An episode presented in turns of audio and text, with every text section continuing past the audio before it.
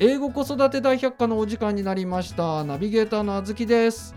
英語子育て大百科では幼児児童向け英語教材パルキッズで30年以上延べ10万人以上のバイリンガルキッズを育て続ける児童英語研究所所長船津博先生が毎月発行するウェブマガジンパルキッズ通信の解説をしながらそして英語子育ての疑問を解決しながら進めていく番組です。船津先生よろしくお願いします。はい船津です。よろしくお願いいたします。はい、はい、バイリンガル育児をしているママさんパパさんはもちろんこれから英語教育を始めようと思ってるけれども何からやればよいのかどうやったら子供をバイリンガルに育てられるのかお悩みの方にお聞きいただきたい番組となっております本コンテンツは Apple Podcast、Google、ヒマラヤで週に、えー、2週間に1回の予定で配信をしていきます。また、パルキッズ通信は児童英語研究所ウェブサイトパルキッズ .co.jp からご覧いただけますので、ぜひご一読ください。はい。さて、今回は第2回目の配信となります。前回からの続きです。で、今回、えー、前回もそうなんですけれども、えー、パルキッズ通信の2021年、えー、4月号、えー、こちらですね。こちらの内容を解説していきたいと思っております。はい、はい。はい、で前回はね英語学習って楽しいのっていうところからいや楽しいよと、ね。えー、おっしゃっていただいて、うんはい、で英語はリズム、えー、口から出すと楽しいよというお話をしていただいたんですけれども、第2回は、はい多読の前に素読をすべし、うん、ということでお話をお伺いしていきたいと思います。うんね。はい、多読っていうのはすごく知ってます。なんか多読やんなきゃいけないってよく聞きます。多読多く読むの多読ですよね。ね。はい、はい、で素読っていうのが、はい。えー、これ酸素とか水素とかの元の読むという、書いて素読なんですけれども、この辺りがちょっとわからないのでまずは、皆さんご存知の多読って何？っていうところですね、うん、この辺りちょっと先生に伺っていきたいと思います、はい。はい、えー、多読をいきなりやっちゃダメなんですか？多読ね、はい、うんとね。まずね多読っていうのは何かっていうと、はい、まあよくありますよね。その多読とか多聴とか。多聴っていうのもあるらしいんだけども。多聴、まあ、多く聞けるらしい、ね、めちゃくちゃ聞くんですね、うん、そう、はい、でまあ、僕はその言語、まあ、発達というかね第二言語習得の面から見て多読っていうのは非常に有効な手段だと思うんですよね。はい、であのやはりそのなんだろうな、まあ、前回もちょっと話しましたけれどもその適正なトリガーが与えられてトリガーっていうのは刺激ね、はい、が与えられないことにはその、まあ、言語の芽が育たないという状態態がまあ人間の頭の中でまあ行われている。つまりだからその刺激がないから言語が育たない。刺激がないから英語がいつまでたっても育たないっていう状態なんですけれども、はい、それをこの、まあ、刺激するという意味においては多読っていうのはとても有効だと思います。はい、であのこれは別に何だろうなあの現代言語学というかそれが発見したことでも何でもなくて、もう100年も前に夏目漱石先生がおっしゃっててまああのちょっと一節食おうとすると、はい、えー、英語を収むる青年はある程度まで収めたら辞書を引かないでむちゃくちゃに英書をたくさん読むが良いと。先生むちゃくちゃなこと言ってますね。そうそうそう。で少しわからない節があってもそこは飛ばして読んでいってもどしどし読書していくといつついには分かるようになるよと。まあおっしゃってるわけです、ね、本当ですか？そうそう。そうなんですよ。うん、であのー、これはね確かにそうだなっていうふうに僕も思い返し自分の経験を思い返してみるとそうだなというふうに思いますね。あの何かっていうとあとねあの留学まあ僕は高校で留学したんですけども、はい、やっぱりねあの留学するとほらたくさん英語聞くとか思うでしょ。はい、思います、まあ、確かに聞くんだけども、はい、聞くことによって英語が身についたのかって言われるとちょっとクエスチョンマークなんですよね。あのね何をしたかっていうとねすごい読まされたのよ教科書。はい、しかもあの当時はね、まあ、その電子辞書なんかないわけでしかもオンライン辞書なんてね、まだ想像もできない時代ですからね。そうすると紙の辞書なわけよ。はい、でそれを学校に持ってって一つ一つ分かんない。しかも先生の言ってることが聞き取れないわけだから。それをこうやってこう辞書引きながらって辞書もまず引けないわけで。で そうだよね。辞書引く手がかりすらつかめないんだから。そう。でただその教科書はほら書いてあるから辞書引けるでしょ、はい、でも辞書引いてたらね追いつかないのよ。追いつかないですね。学校の宿題でも追いつかなかったです。そうそう。だからもう結構アメリカはね宿題出されるんでもうとにかく読み飛ばすしかなくて。つまり何かと言ったら今夏目漱石先生のねあのおっしゃったところ読みましたけども英語を収める青年はある程度まで収めたら辞書を引かないでむちゃくちゃに英書をたくさん読むが良いと。もう辞書がいらないと。そうそういらないいらない。うん。で分かんないとこ飛ばしていってもどんどん読んでると分かるようになっちゃうよ。そうでまさしくその通りなんですよ。僕もねああ気づいてみれば分かるようになったのがこれはやっぱり夏目漱石先生おっしゃったようにこの読むっていうことがかなり大きく影響してたんじゃないかなっていうふうにね、まあ、今になって考えてみればそう思いますね。うん、あアメリカで外国人と喋ったりだとか聞いたからではなくってそうそう。読んだからなんですか？読んだから。これね でちょっと今ね実験的にやってるんですけどもね、はいはい。あのまあ、僕はその英語と日本語の話者なんですけれども、はい。あのまあ、ふラテン語もやってるんですよね。で、はい。ラテン語って死語なんですよ。あれ死んじゃった言葉で今生きてる話者がいない、まあ、バチカンにあたりに行けば 何人か喋る人いるんだろうけども、はいそれはやっぱしこのネイティブ話者じゃないわけですよね。はい。はいであのつまりラテン語なんか勉強してもどこで行っても使えないんですよ。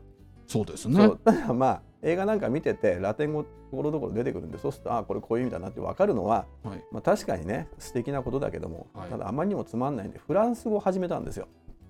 ほう。56、6まあ、55であのフランス語を始めて。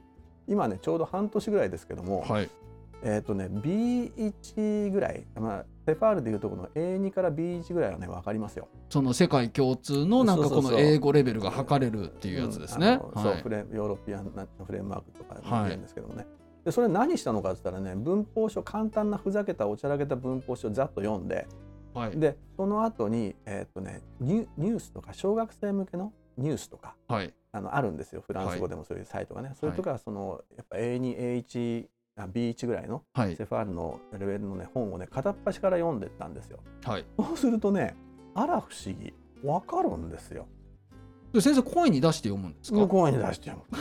もちろん。もう もうね、トントントントンフランス語はね、トントントントン言うのがフランス語。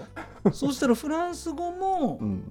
そのリズムなんですか？とフランス語はだから前回言った日本語はモーラリズムってタタタタタタ。はい英語はタンタンタンタンタンタンこう強弱リズムなんですけども、はいはいフランス語の場合にはね、トントントントントントントントントントンというふうにね、同じテンポで強弱もなくこのうんまあしら調べ音節って言うんですけどもトントントントン日本語はタタタタタタなんだけどフランス語はトントントントントントンと喋るんですね。こういうリズム体系に属してる。あ こういう話になると面白くてね終わんないんだけども。はい。まああのいずれにしてもね多読っていうのは、はい。そのたくさん読むことによってうん。やはりそのなんだろうなそのまあ夏目漱石先生のおっしゃってることっていうのがやっぱりあのそのまま現実となるなと。おそらくね、夏目漱石先生も同じことやったんじゃないのかなと想像するにね。たくさん読まれたはずなのよね。あー。でこれ考えるとはいおそらく日本でも英語をまともに身につけて使いこなせてるよっていう人は相当英語を読んでるはずなのよ。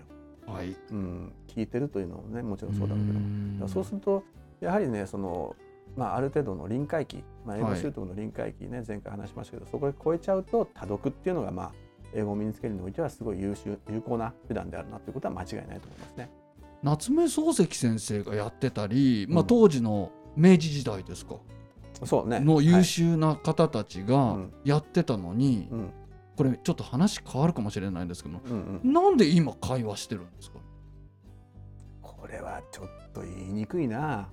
じゃあまた別の機会に。そうね。あのあんまりなんとか批判をしたくないんであね。ななんとか批判になっちゃうんですね。そうはい、うん。そういうそういうのはちょっと置いときましょう。はい。そうそうしましょう。はい。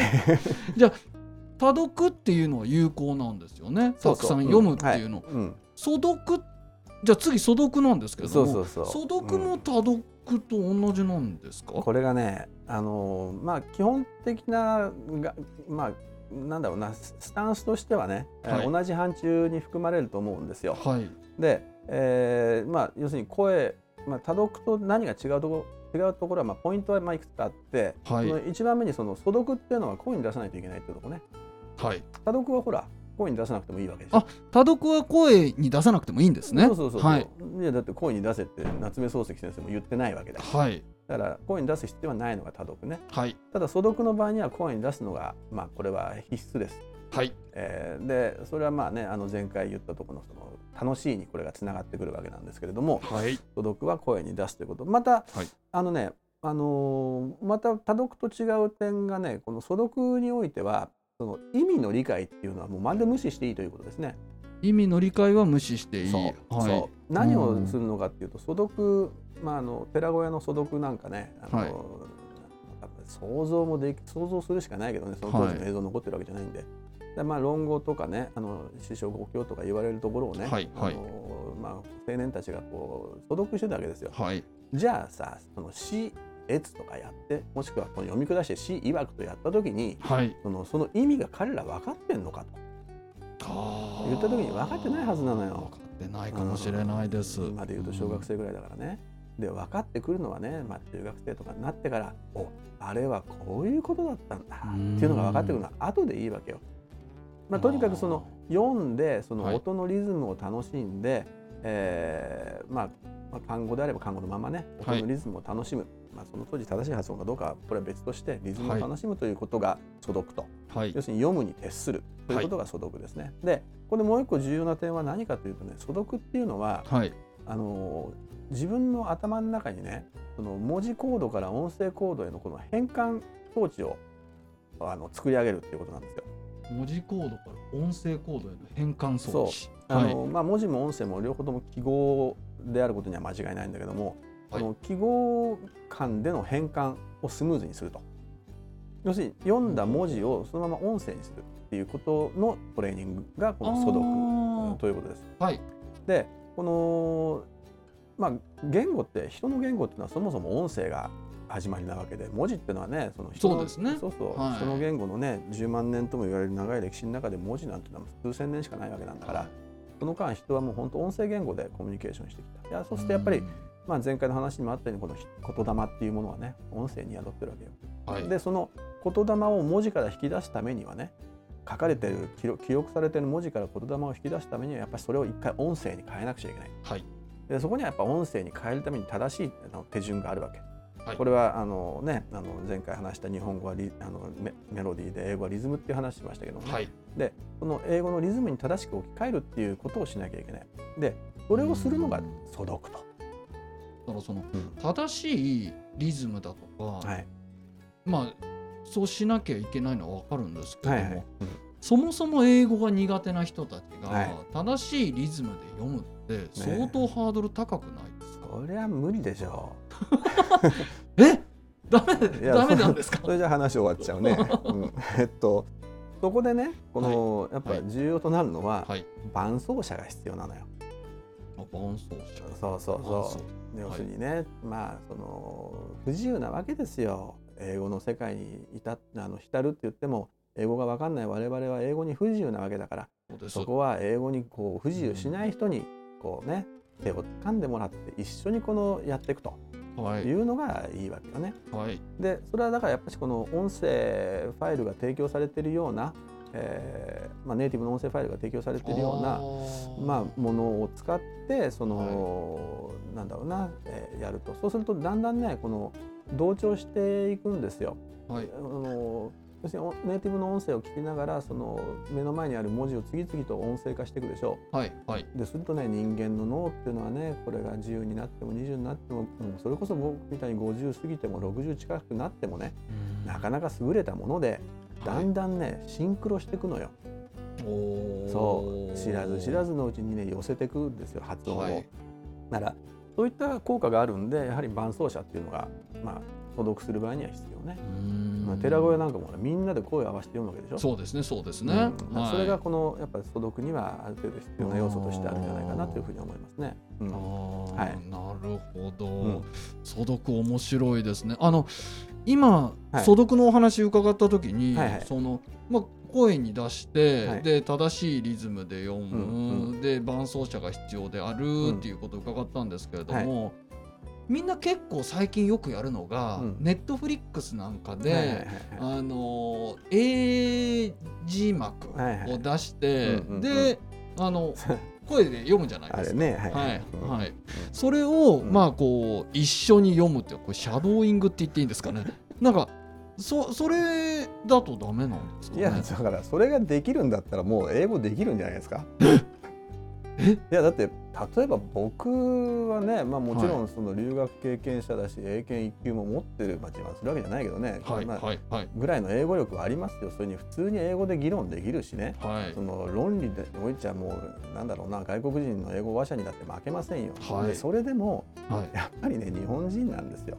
はい。でやっぱねあの英語の字幕をねそのまま俳優たちと同じスピードで読めと言われたらほら読めないですよ。うん。そうなんですか？あじゃあネットフリックスのそのセリフを、そのシャドーイングするっていうのは相当ハードル高いんですか？ハードル高いしでシャドーイングしてで何？っていうことじゃないのかな。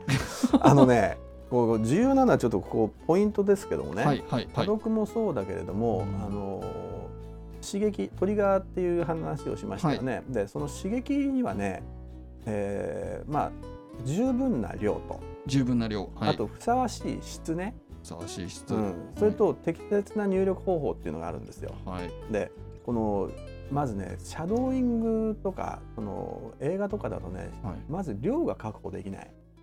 あーだって映画なんか見てるとどんどんバンバンやってるばっかしでしょあと音楽流れてて、うん、そうですね。だから子供はアニメ見てても楽しいのよ、はい、はい動いてるもの見ちゃうから人間。確かに。あれ全部文字を起こしてみると意外と少なかったりするかもしれないですね。少それに比べてねノベルというか本のねはい文字情報ったらすごいでしょ。そりゃそうですもう全部文字です。そうでしょ、だからそうするとまずね入力の量がああの映画とかは少なすぎる、量が足りないと。そう。そうすはい。ると、要するにあのなんだ刺激要するに重ポリガーにならなくて、あうん、ーだから英語を身につくところにまでいかないね。あれ繰り返したとしても。おそらく。ことですね、ん。で質ですか？質ね。質に関してはね、はい。やっぱねこのなんだ日常の会話ってすごい質が悪いね。いやいやそれそれそそうでしょいやそそれはそうです、それはそうですわかりますわかります、もうだって省略ばっかりだからそうですねそうですまあ、もちろんねその質が悪いところからでも人は言語を身につけるのよ。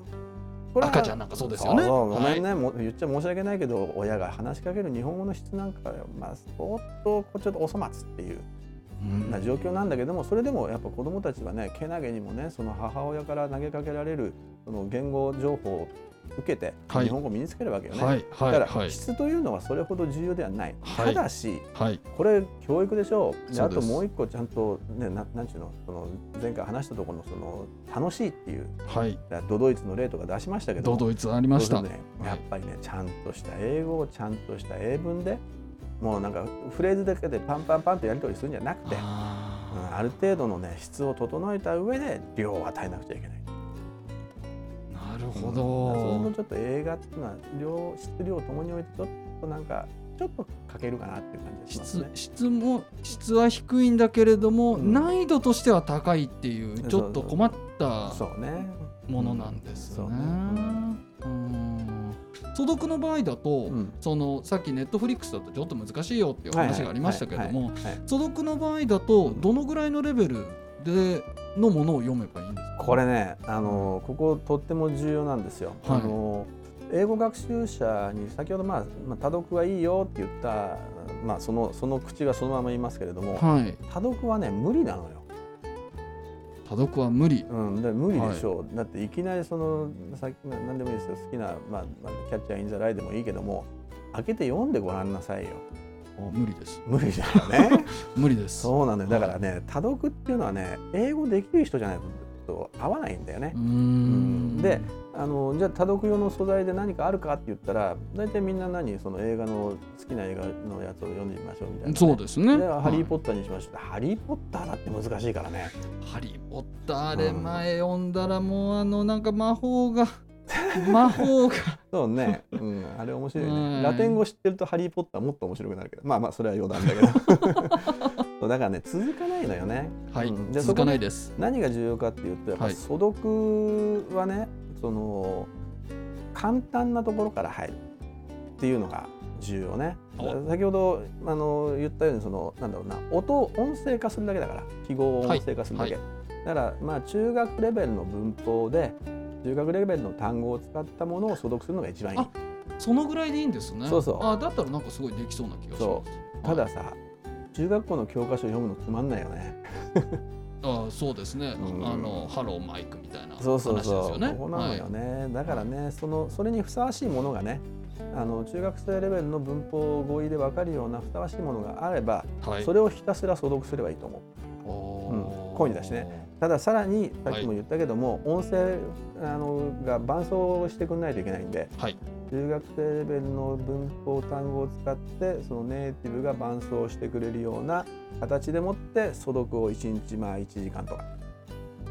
一日一時間。うーんまあの望む楽は2時間とか、うん。それはそれはどうどうやったら続けられるんですかね。まあねだから、はい。そのなんだろう、えーいやまとめてやるしかないよねこれね。うん。ままとめてやるとそうデレデレデレデレこうね1日1時間やると大変だから、はい。やっぱりこのなんだろうな今休みの期間にね、まあ、こ子供だったら休みあるわけだから、はい。夏休みでもないそこでまとめてドカンとやるとかっていうのもあるし、うんあのラピスっていうね塾が中学まああの中学生向けの塾が鎌ヶ谷にあって結構あ地元じゃ千葉県の。そうそうそう地元じゃ有名な塾なんですけど、はいそこの先生、まあ、講義してくださってて、はい。そこでその中学校2年生向けにはい。所読講座っていうのをやってたんですよね。ほうほうほうほう。今ほらあのコロナ禍でできないけども。はい。でそこではねもう朝から晩まで缶詰よ。もう学生たちギュッと閉じ込めて。中中学生中学校2年生ね、うん、それでもう逃げられないようにしてそれでねあの中学生で読める理解できるようなものをね、えー読ませるわけですよでそこではやっぱ、まあ、僕ももちろん入りますしあとはそのうちのインターンとして働いてくれてる上智大学の外国語学学部のその英語優秀な、ね、子たちが英語できる人ですね。横にはい張り付いて、ガイドするわけですか。そうそうそうそう、やるのよそうするとまあ一日こうやってもくたくたになるけれどもね子供たちはねそのすごい大きな変化が見られるね子供たちにね、うんやっぱこうそれまではなんていうのかな英語をこう訳しちゃう英検の問題なんか解かせるとすごいそのびっしりと長文の下には日本語訳が書いてあるんだけどもやりましたそれ。うんはでその後にこうよあの読ませるとね全然日本語訳書かなくなってるのよ。い。おお。それでも正当するんだよね。はい。だつまりどういうことかっていうと、うんその日本語を返さずに英語でそのまんま理解できるっていうような回路がいつの間にか身についちゃってるよね。えー、すごいです。え一日でそういう感じになっちゃうんですか？そうそうわずか1日でねだただまあ1日だとこのなんだろうなあの頭の中にある今までの英語をぶち壊すみたいなことはいなんで、はい。それを再構築して英語頭に切り替えるまでにはもうちょっとやっぱ時間かかるんでねかかりますか？だからやっぱそのなんだろうな1日、まあ、できれば2日3日ぐらいそれができりゃいいんだけどね。うーん。でただまあそれが叶わない場合でもその1日2時間を例えば2週間やるとか、はいまあ、夏休み1か月間ちょっと1日2時間自分に貸してみようとかはいそし。たらもう十分その英語頭は身につきますよえね。ー、そんなもんで身につそんなもくんですね。んで身につくそうもう英語を日本語に一切訳さなくなっちゃうし、はい。うん、あのねこういうことなんですよね。はいあの中学生中学校英語レベルを身につけてる人、はいもしくは教わった人っていうのはそのおそらくね英語ができる99%まで来てると思うね。そうそうもうほぼできてるじゃほぼないですか？ほぼできてる。はいであのだってそうでしょよアメリカ人だったら幼児だってさ3歳の子だって英語喋るわけだからそうですねそ。うすると彼女たち彼らたちって文法まあまあまあめちゃくちゃだしねそうですね。で語彙も少ないでしょそうです。でそれに比べたら日本人の中学生の方がよっぽど英語知ってるんだよ。そうですね。そうこれもありますもんね。そうそうただね、うん中学生日本人が何知らないかって言ったら英語のリズムを知らないわけよ。あーでそれをこの頭の中に叩き込むのがこの素読それが残りの1%ってことですか？そうそう1%埋めるわけ。はい。しかもこの素読っていうのはさあの、ね、前回話したように楽しいの英語をこう口にするっていうのは楽しい作業なわけ、はい。うん、そうすると気持ちよく楽しくやりながら残りの1%を埋めてしまってそれがある程度のボリュームまでぐっと溜まってくるとねはい。トリガーがこう蓄積されて溜まってくると気づけばね英語はもう英語も分かる、はうん不思議だよね。あ。もうドドイツやってるだけで。まあね英語にドドイツあればいいんだけどもそうそう、うん、あなるほど。いや、うんなんかレベルも中学生レベルでいいって聞くと、ん。なんかこう。あのなんでしょう。肩の荷がちょっと軽くなる感じがします。でそうそう。これなんですけれども、はい。そのまあ英語レベルうん。いろんな方いらっしゃると思うんですけれども、はいはいはいまあ例えば英検で言うと、うん。どのぐらいのレベルの人に適した学習法なんですか、うん、そこがね、あのーさっきのこの塾の話で塾の話。話したところね、はい。2年生の夏休みにやってたんだよね。はい。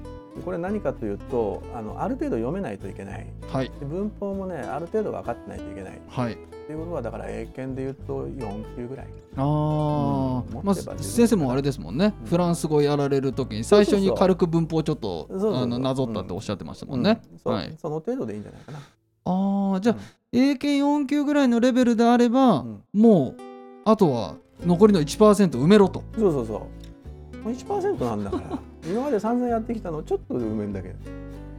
なんでみんなできないんですかねなんでやらないのか？いやいやいや残り1%埋めるだけなのにそうそうそう。うんなんで日本人はこんなに英語ができないのかっていうとどっかの批判になっちゃうわけですよね。そうそうそう。これについてはあなたね、ちょっと別の機会でね、こっそり言わないといけないところだから。はい、ありがとうございます。ということで今回ね、あのーまあ、英語学習を楽しむ、うんでどうやって楽しむかというと、えー素読で楽しむと。はいで素読で楽しんで英語のリズムを身につけてじゃあ多読をしていこうねっていうお話。そうね。この辺りを詳しく伺いました、い。ありがとうございます。はい。はい。それではですね、えー英語子育て大百科では Apple、Podcast、Google、ヒマラヤで2週間に1回の予定で配信を、えーしていきます。ぜひサブスクリプション登録をして毎回お聞きいただけますと幸いです。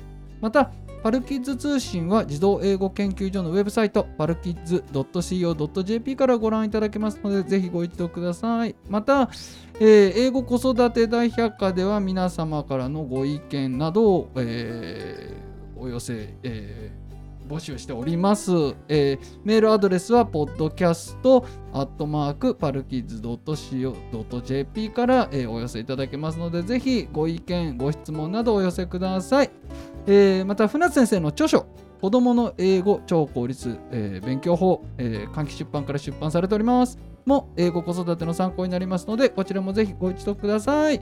ではまた次回ありがとうございました先生。はいどうもありがとうございました。はい